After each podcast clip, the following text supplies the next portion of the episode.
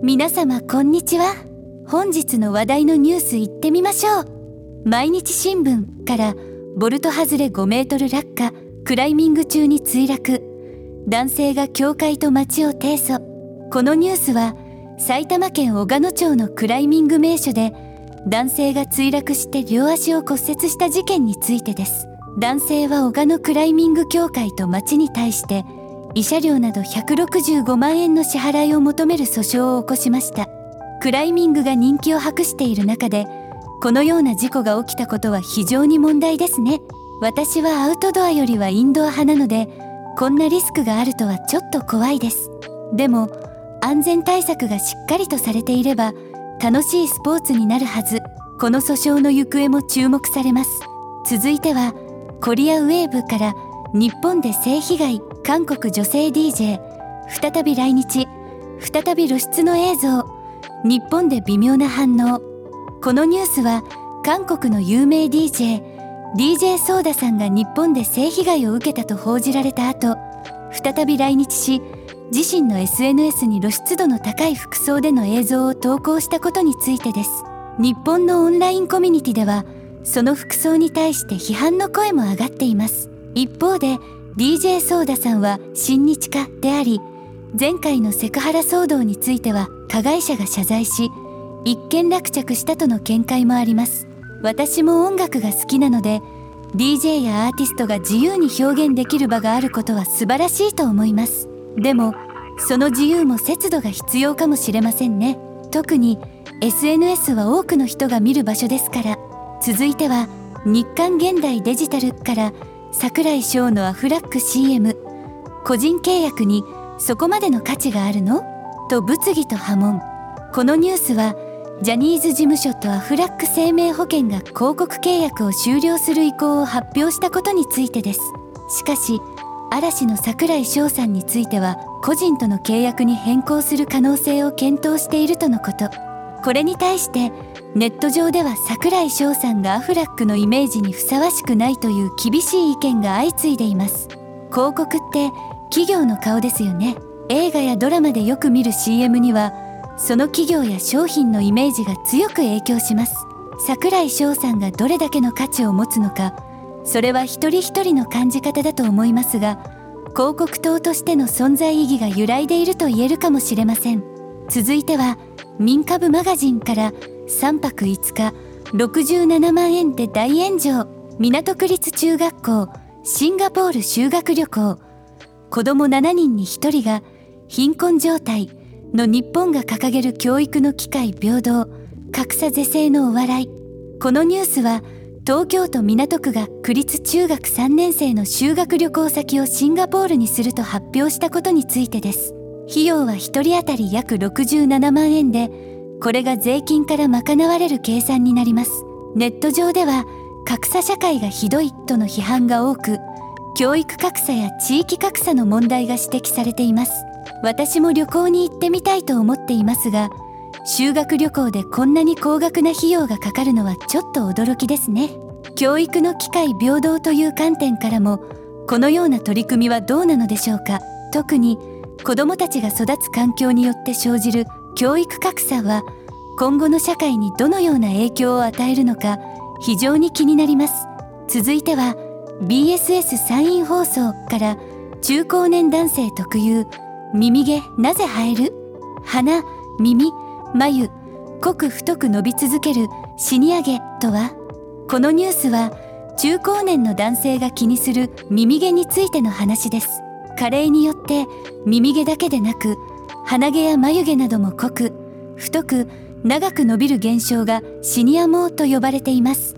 医療脱毛専門院メンズリゼの調査によると中高年男性の6割以上が40歳を過ぎてからこのような毛が伸びやすくなったと回答しています。私は植物が好きで植物の成長を見るのが楽しいんです。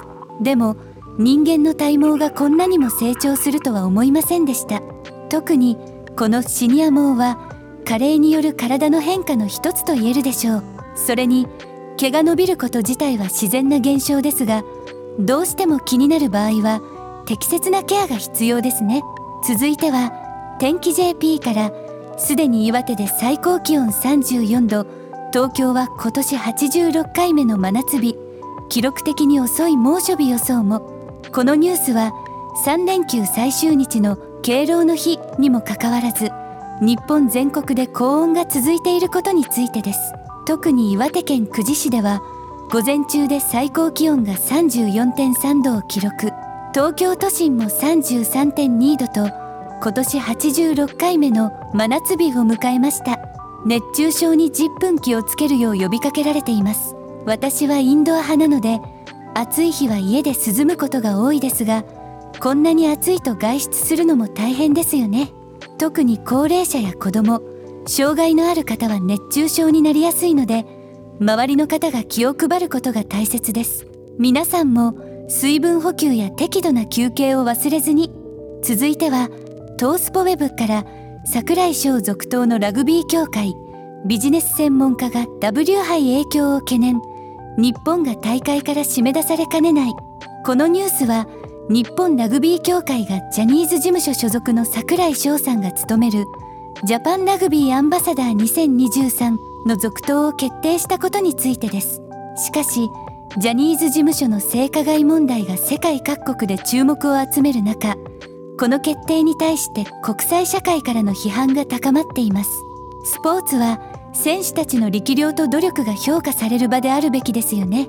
しかし今回のように外部の問題がスポーツに影響を与えることは選手たちにとっても非常に厳しい状況です。